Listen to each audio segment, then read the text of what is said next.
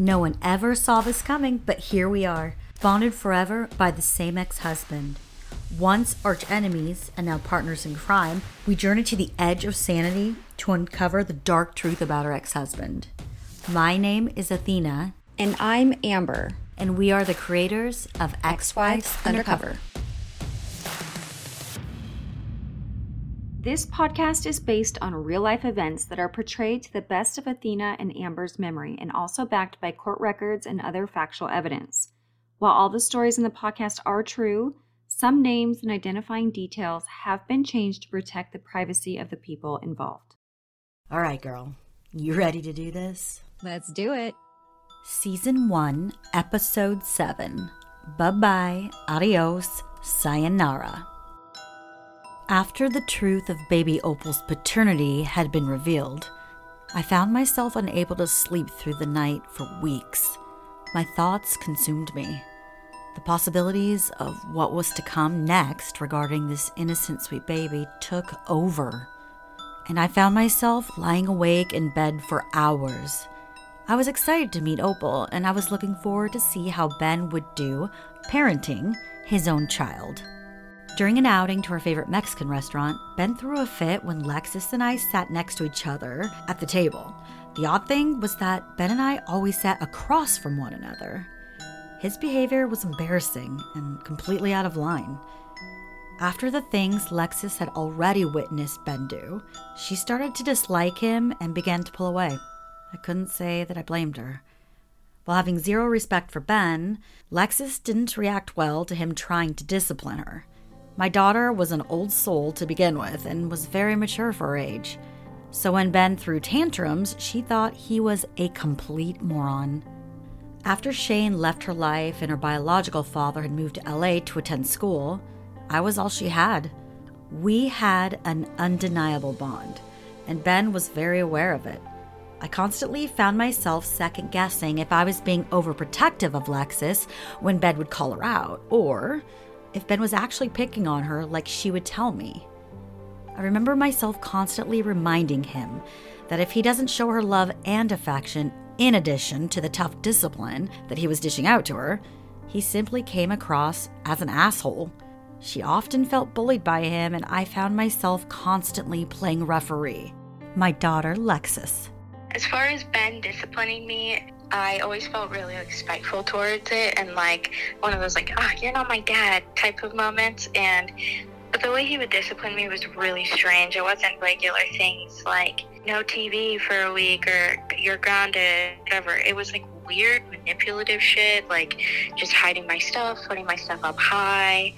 Just really weird, really weird. Waking me up in the middle of the night to clean stuff. I would have rather been grounded. Royce, Lexi's father, had this to say.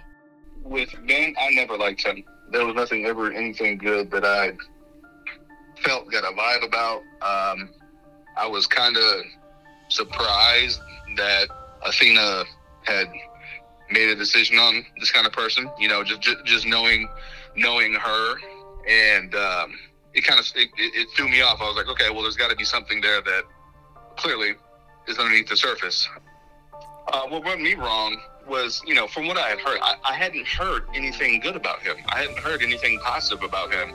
And then on top of that, the feedback that I was getting about his, you know, relationship with Lexus is that it wasn't good. He didn't like her. She didn't like him.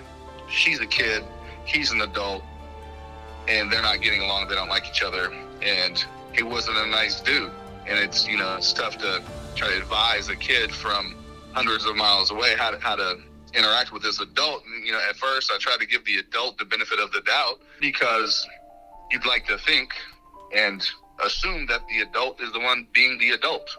And, you know, maybe it was just the kid being like, hey, you're not my dad, so don't tell me what to do, which is very common. But this really wasn't the case, apparently. It's just, he just was, he didn't seem to be a, a person that was really all put together well. You know, people are always on their best behavior, right? Trying to impress everyone around their new their new person. And so I think he was putting his best foot forward as usual. But soon after, you know, he was living with us and he obviously got a little bit more comfortable. So I started yeah. seeing little things, little changes. She would leave her, her shoes at the bottom of the stairs. And even though he would do the exact same thing, he would take her shoes and hide them from her to where he wouldn't tell me I didn't even know where to find them to put them on her for school the next day. She was eight years old. She just over time just grew resentment. He was picking on her nonstop. And when I'd come home, if he got home before me, it was her telling me like blah blah, blah like him telling me something else. And she didn't like sharing me. So there were some things that she did that were honest to goodness her being a child and you know wanting her mom and not wanting to share but then I grew to realize over time that it was definitely him and he had a weird issue. He was possessive of me and jealous even of my own child. So that's interesting because I started reading and I have talked to you about him being incredibly jealous of our dog Biggie. And I thought, how ridiculous. And and so yeah. then I looked up narcissism because there is two different kinds of narcissism. There's grandiose and vulnerable. Vulnerable narcissism is what he is. Well, so here's why I say that because they okay. generally they they're boastful, but they actually it's stemming from low self-esteem versus the other one where it's like they have over self-esteem, right? So his yeah. jealousy and his attachment disorder it stems from being insecure, so he's possessive of things and that it's this, common with borderline personality disorder too. Yes, their attachment. And so children. Um, it was saying that they people with this vulnerable narcissism experience high anxiety um, within relationships and are highly sensitive to separation and have a greater distress over it. And um, they don't like to share with kids or pets. They get jealous and possessive. Looking back now, I believe that my decision to not leave Ben that spring after everything he had already put me through was because I felt a bit responsible that I had united Ben with his baby girl. Some might think that what I did was the right thing and a good thing. To be honest, if I had known what type of father Ben would turn out to be, I would have never reached out to Daisy. But I had, and there was no going back now. Soon, Opal would be a part of our lives, and I felt like I needed to be there to make sure she was okay during this major transition. I continued to move forward with Ben, and I hoped that it would be smooth sailing from here on out. I mean, what else could possibly surface? Every other weekend, we would drive to Factoria to meet Lexi's dad so she could spend the usual allotted time with him. And we would always meet at the strip mall parking lot right off the freeway. It was Sunday and time to pick up Lexus. While we were waiting for Lexus to arrive, Ben said that he wanted to run into this pet store quickly to pass time. Over the past few months, Ben had mentioned a handful of times how he needed another male to balance out our household. He joked around about wanting a big masculine dog. I always laughed it off and reminded him that I already had a dog and that I didn't need any more on my plate. After the miscarriages and dealing with Ben's shit, I was emotionally drained and knew I didn't have any more energy to deal with anything else, especially training a puppy. Clearly, Ben did not take my words seriously because while I was chatting with Lexi's dad and transferring her bags back into my SUV, I see Ben walking towards us holding a tiny puppy. Of course, Lexus was squealing with excitement, and I couldn't help but cave as he places this tiny pup into my arms. A pug? I say aloud. I look at the puppy's underside and I see that not only had Ben purchased the complete opposite of what dog breed he had expressed wanting, but that he didn't even choose a male. Ben smirked at me and started laughing. He explains that he went into the pet store, he saw the sweet, calm, tiny puppy, and he was completely smitten. I have to admit that even though I was a bit upset that he had made that big decision on his own, it was a nice reminder of how soft and sweet Ben could be. I remember when Ben first got in, he like walked out. I was, I think I was in the car, and he came out. and He was holding this tiny little dog. It's just like she was like barely like even fit in his hand. I think that Ben got the pug because he wanted to kind of have a bond that he could share with my mom and kind of take the attention away from me because he was weird like that. But I still find it hilarious that after saying he wanted these big manly dogs, he came out with this tiny little pug. Got the pug thinking that it would fill a void for him, but it did not. Um, I think almost wanting to feel equal in the household because I had a dog, I had a child. We did not. Um, and maybe that would make him feel better. He was always looking, obviously, still is to fill his void. But again, he has no emotional attachment, so it didn't work. So guess who uh, got stuck taking care of? Pug. I could see by his behavior in the past that he was not going to be a person that was going to be responsible enough No, no. or organized enough to train a dog to I don't know, have the emotions ready to, you know, like walk the dog regularly to especially a puppy. So I just said, you know, just like with children, whenever they want something, I go into it knowing that I'm going to be the one responsible to oh yeah. So I just, I Yeah. just, I, as nicely as possible, I said maybe later. You know, like I need to get Yeah. my bearing. Like I'm still falling into the rhythm of life after what had happened between us, the miscarriages, the lies, and I don't want to invest in like an animal because they're extremely important to me, and that's Well, like huge 15 year commitment. It it's is. a long time.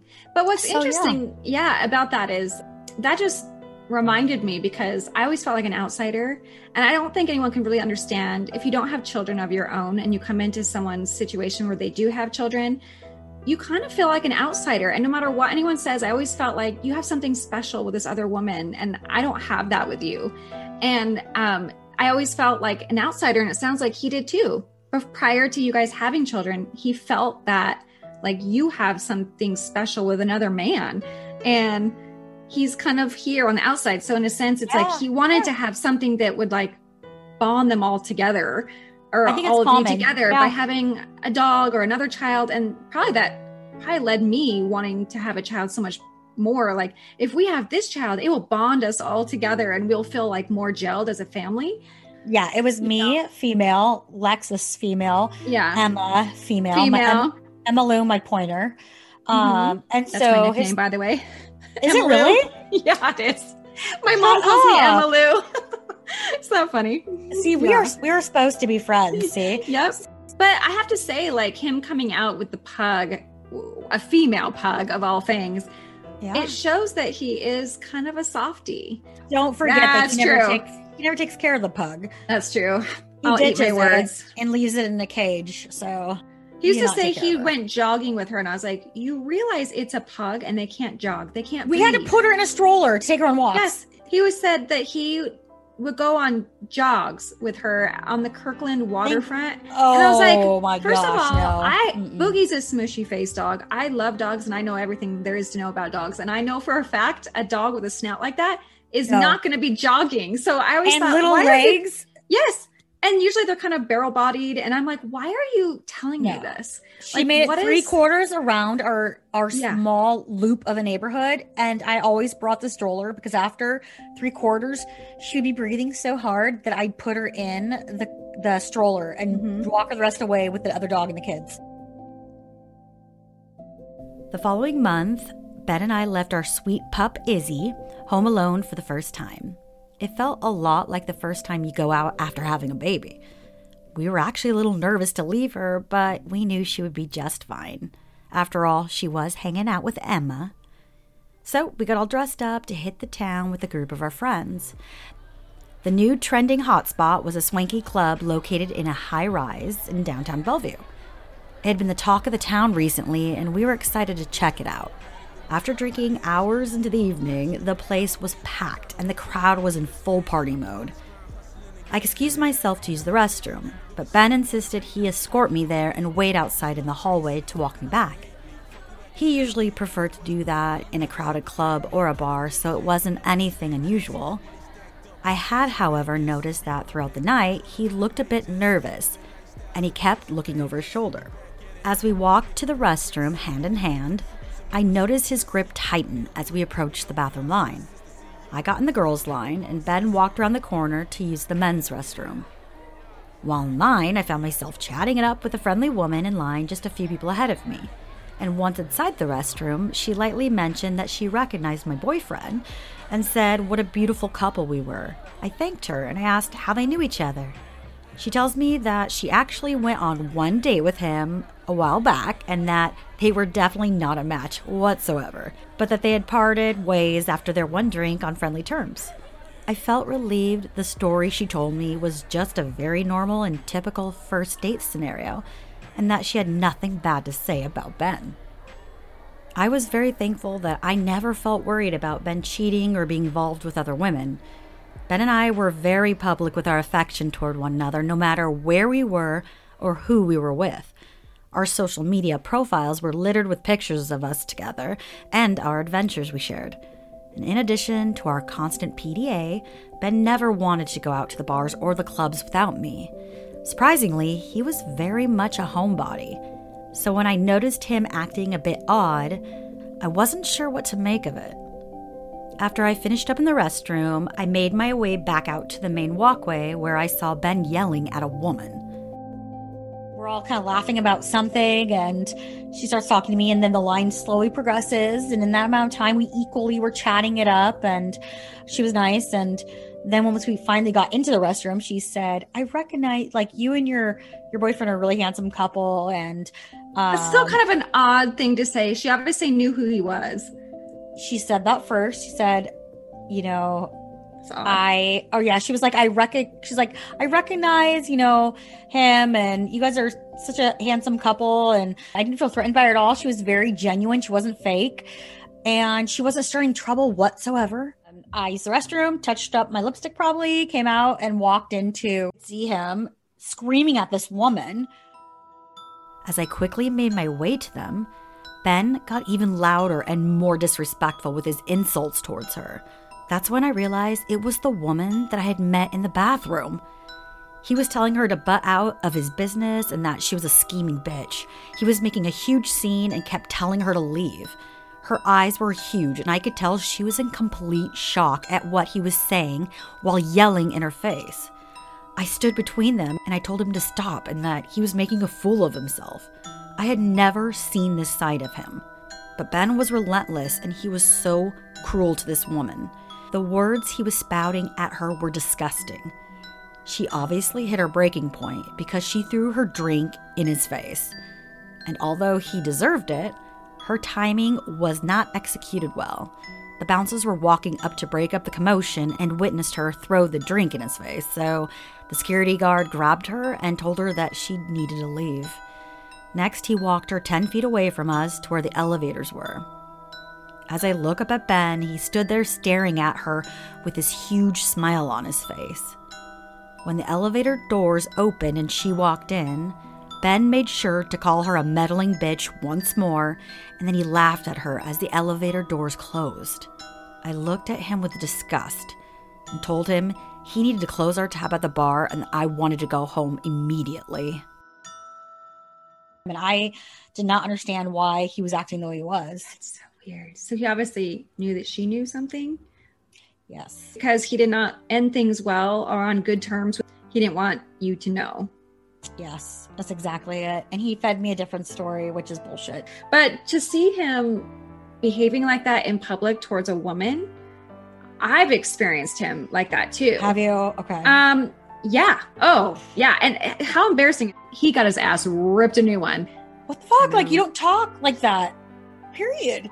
Like, pull your shit together. You're an adult here. I remember, like, kind of like looking back at him and to see that look, he just stared her down. He stared her down and he just smiled. And it was evil. It was emotionless and so beyond mean it just it changed things for me. That's when i was just like what am i doing? Once we left ben told me the story about how he went on a date with her how she had catfished him and had been dishonest with her dating profile. He says they met for a quick drink and he walked up to her and she looked nothing like the pictures she had posted. He goes on to tell me how drunk she was and that she told him overly personal stories, one which involved her being raped. He said she got so hammered that after an hour or so, she became mean, disoriented, and started yelling at him, and so he left completely embarrassed. I guess Ben was worried about what she actually even remembered that night they met. And if she is telling a man she just met that night that she has been raped recently, what would she be telling me about Ben? He then says he panicked because he didn't want this crazy woman to interfere in our relationship. After hours of me interrogating him, I finally calmed down enough to fall asleep. And while laying in bed next to him, I closed my eyes and I started to plot my next move. I made the decision that I would reach out to this woman on my own and I would see what she had to say. The following morning, Ben was trying to be super sweet and attentive. That was his usual routine after I would catch him in a lie or find out about some shady business he was involved in. Ben made his way to my side of the bed. He wrapped his arms around me and he pointed out that we had hit mid May, which meant we should start house hunting. He went on to tell me that we needed to be serious about this and ready to make an offer in case we found a home we loved. So, with that, we decided to put my house on the market June 1st. Ben obviously knew the way to my heart because his talent for future faking always seemed to rope me back in to this fantasy life that he was pretending we were going to have. I got so caught up in getting my home ready that I completely forgot about messaging the woman from the club. Over the next few weeks, we got my home in order so that my father could officially put it on the market. The real estate market was crazier than ever, and we had multiple showings daily. My father would come over on the weekends throughout the month of June to take us to look at homes. There were a few homes that I really liked, but Ben always found something that he absolutely hated and he wouldn't budge. I became increasingly nervous that my home would sell and we would have nowhere to go my dad came over and he's not a young buck and he was we were doing the yard we were um, gutting things out we were getting it prepped prepping. for my father to put it on the market and we did because your dad's a real estate agent my dad's a real estate agent and the for sale sign in the front like showed our home multiple times having to leave the house and and prep everything it's a lot of fucking it's work. a lot of work a lot yeah. and you have to constantly keep it clean because you don't know when with dogs, the two oh, dogs yeah. and the child. Well, yeah, and it's hard because like you can't even show a house unless you get the dogs moved. We had to leave the house, bring the dogs, bring the kids. Like it's a production to sell a house. A Not production. that I've owned a house, but I, I used to be a real estate yeah. agent, so I know this. What? Um, yeah, my little. It was very very short lived. It was in between jobs and oh I went and got my real estate license and I hated everything about it. I was not a good salesperson at all. So it was very short lived. Maybe yeah. I don't know, maybe like a year. I'm not either. I'm an educator, but not a salesperson. So if I'm educating somebody on yeah. a product that I love and I believe in, I sell yeah. it. I can sell it like hotcakes, but I'm not a salesperson. Uh, I'm not good at real yeah. estate at all. Mm-hmm. But yeah, but I know it's was. it's a big it's a big undertaking. It is. And to get so, your hopes up. And it's exciting because I've obviously been there too. And house hunting and having to put a knowing yeah. how fast the market was. Like my house could have sold without finding something, or like the offer I would make have to be a contingent offer. There's a lot of moving parts to it. And I felt like it must be real if my father's involved and this, you know, we're physically going out and doing these things. My house, I have a for sale sign in my front yard. By the last week of June, I had found a home online, and Ben and I absolutely loved it. My father came over once again to take us to view it. And while driving to the house, my father reminded Ben to email him a copy of his mortgage pre approval letter. I told my dad that he had already done it because that's what Ben told me the week previous. But Ben spoke up and said he thought he had. My dad confirmed, no, you have not, and he told us that he would just get it from him when we returned back to the house. We arrive at the home and do a thorough walkthrough. For once, Ben and I actually agree that we both like this one. We were finally ready to make an offer on our future home. My father drops us off back home and asks Ben for the documents he needed. Ben hustled inside to grab it, and I stood outside going over a few details on the offer my father was going to draft up once he returned home. Ben finally comes out to the front porch empty handed. He tells us that, oh, he must have left it at work and that he will just have to scan it and email it off to my father on Monday. Ben and I say goodbye to my father and we walk back towards the house hand in hand. I felt a huge sense of relief. In order for me to feel more secure in our relationship, I really needed to see that something Ben had promised me would actually happen. Yes, I understand completely now that is a very stupid way of thinking, but at the time, that is what I thought and that is how I felt. Things were actually starting to move forward for once, and Ben could see that I was beaming with excitement. As we walked into the house, Ben shut the front door and he turned towards me. He told me that we needed to have a serious conversation.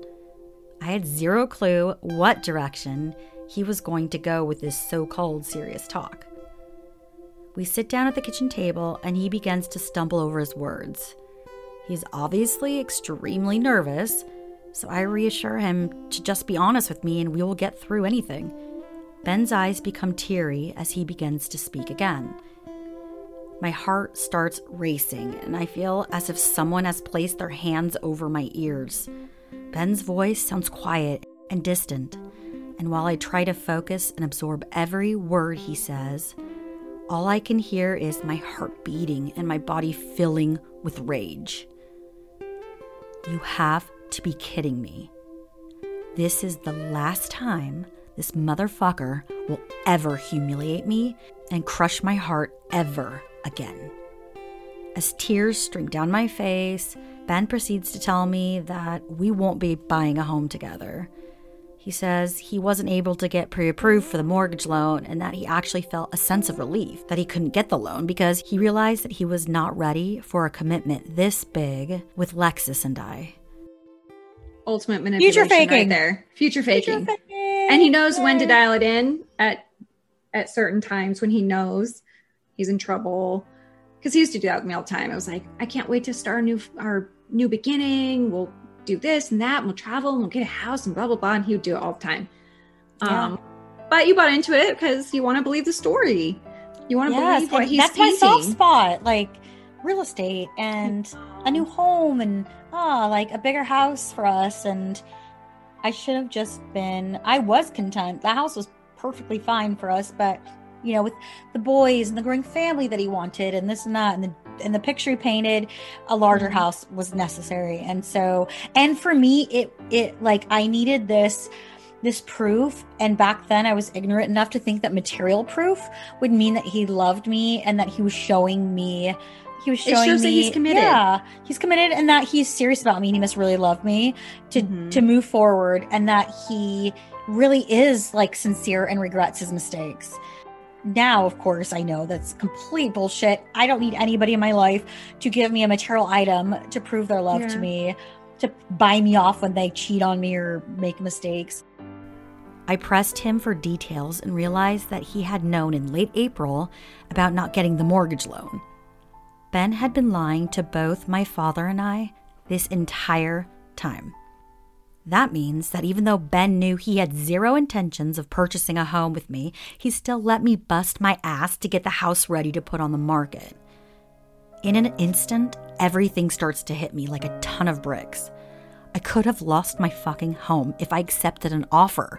My daughter and I would have lost our house. Ben had wasted my father's time for two months playing out this charade of his. That was it. I had finally hit my breaking point. I stood up from the table, I leaned toward Ben, and I looked him straight in the eye. I said to Ben, You have one hour to get all of your shit out of my house, or I would remove it myself. He knew that I was not fucking around. He stood up and went straight upstairs and started packing his belongings. I would kill him. And you just kind of, did your stomach just sink like? Always to be honest with you, like we'd come so far that in my mind, that wasn't even something I thought he was going to say. I I don't yeah. know. I thought maybe he was going to tell me he'd get approved for that much money, and because he did say he didn't get approved, but then he followed it up to say it's actually good because I don't. I'm not ready to commit to you guys. I don't know if I'm ready to like. Oh, yeah, be 100. percent That's like right in the chest. Like See what I mean? He kid. like he uses every excuse to manipulate. But really God. the truth is is that his credit was ruined. He had horrible credit. He could not, he had just started that job a year ago. And I think he tried to get pre approved, but they needed additional time for him because I think he had filed bankruptcy in the past. Like he had done so many things, you know, so much in his past that I had no idea about. And so that's why he got turned down, even though he was currently making really good money working where he was working. Um, Mm-hmm. Um, it just wasn't for a, a lengthy amount of time Yeah. to, you know, get what he wanted to get, the dollar amount. I mean, you guys were turned around and buying-. A half a million dollar house or more. And my my home, I mean, I would have had a few hundred thousand dollars to put down from the sale of my home. Wow. And by the way, so people don't think I am a complete idiot, I had everything drafted up. We were not married, so I had everything drafted up already and ready to go for our attorney to sign. Like that stated, any money I put into this future home would be mine taken out plus 50% of anything thereafter in equity. I head to the garage, press the garage door button, and carried each one of his boxes that he had stored in my garage out to his vehicle. I was going to make sure that Ben was not going to be able to come up with an excuse to ever step foot in my home ever again. I made sure there was absolutely nothing left of his remaining in my garage. After he finished loading the last of his belongings into his SUV, I walk over to his vehicle and hand him his dog. I see his keys sitting on his driver's seat, so I grab them and I remove my house key. I look at Ben and say, bye bye, adios, sayonara, motherfucker. I still remember this. I remember just just with everything that had been leading up to it the miscarriages his lack of empathy and sympathy during that um, the little red flags all in between staying with him after finding the steroids again and again oh, you Um, continue to find him? the this woman the way he behaved to her and then again having the example of my ex-husband as a loving and very nurturing father and man it all added up to where i started feeling so much rage and so much strength that i remember standing up from the kitchen table with like just my hands on the table standing up I mean, five foot two, five foot three. And I remember just leaning into him, looking straight into his eyes, and telling him, You have one hour to pack up your shit and get the fuck out of my house. But I made sure anything that belonged to him was 100% gone. And then as he left, I took the, uh, the cage and everything that I'd bought. I brought it out by it by his car. I put that there, the dog food, the dog bowls, the dog toys. And then while he tried to get into his car, I just carried Izzy out and I said, Here, here you go. Take care of your fucking dog. Like this is your dog that you don't take care of, and here you go. He knew not to fuck with me because I was mortified and humiliated. I had to call my dad and tell him to take my house off the market. All my neighbors take the for sale sign, pull that out of my fucking front yard after you dig the hole to put it in. All the work we had done. Now my dad would know. Hmm. Like I was mortified, humiliated, like done, beyond done. I wouldn't have even like gone into these motions, but he instigated Yes. them Yep. instigated them full fledged. So like for me, I didn't have a need to like move and buy a home, but he kept pushing this fantasy about really wanting more children, and he has no children. I really want a son and a, child, and like we need a better Yeah. home, and like we should make this ours and start fresh. And he did all these things, and you know, I was so irate because. I, if I would have accepted an offer, he had no means to have moved into another home. I would have lost my home. And now, your red flag, not so fun fact. Ellen DeWin writes up this great piece on ways to avoid future faking. Well, clearly we see a lot of this going on with the things that Ben is overpromising me and obviously has no plans to ever follow through with. And yet they still are very quick to jump into talking about your future together and I could see you as my wife or my husband, so on and so forth.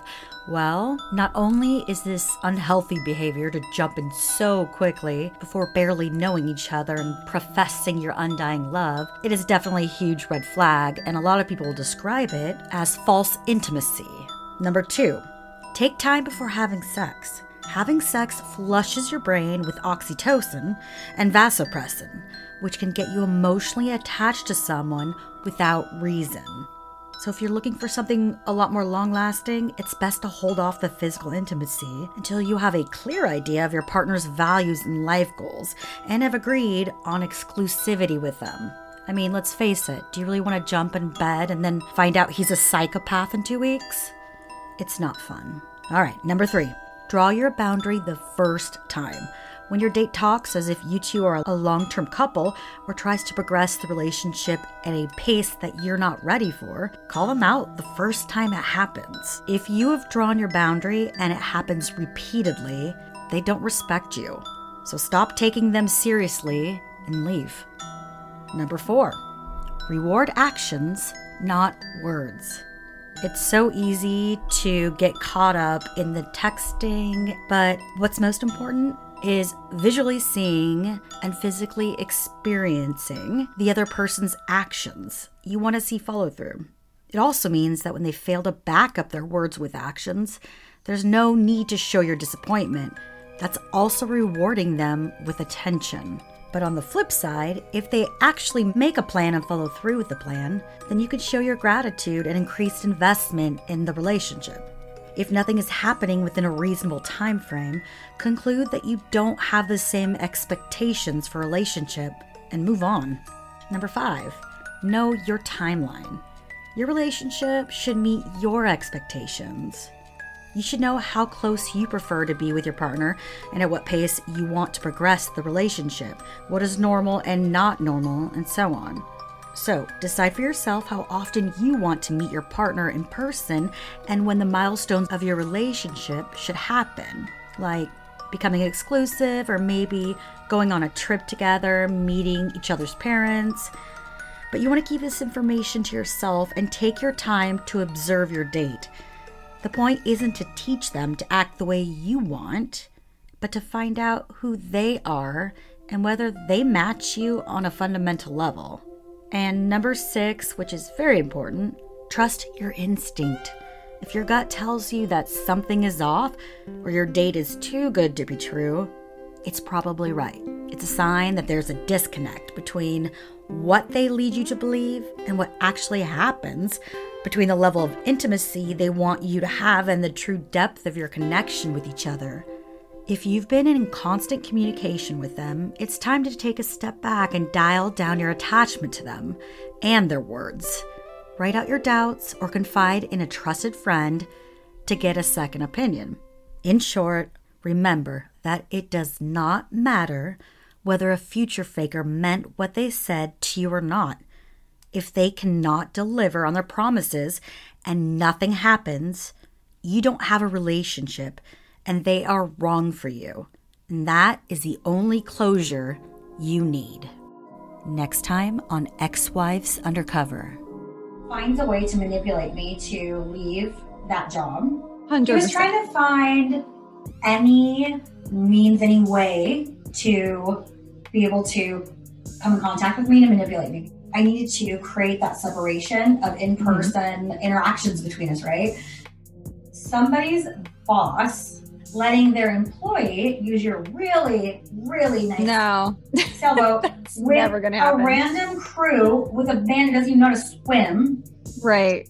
It was so far fetched.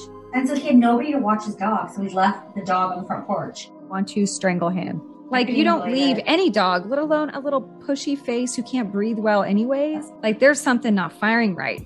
People say that when you're really, really in a good headspace and you're feeling content and happy and you're not looking for anything, more yeah. often than not, somebody sparks your attention. Attractive guy, um, divorced, he had a boy and a girl, very cute kids, very nice. I now know he had the tracker on my car.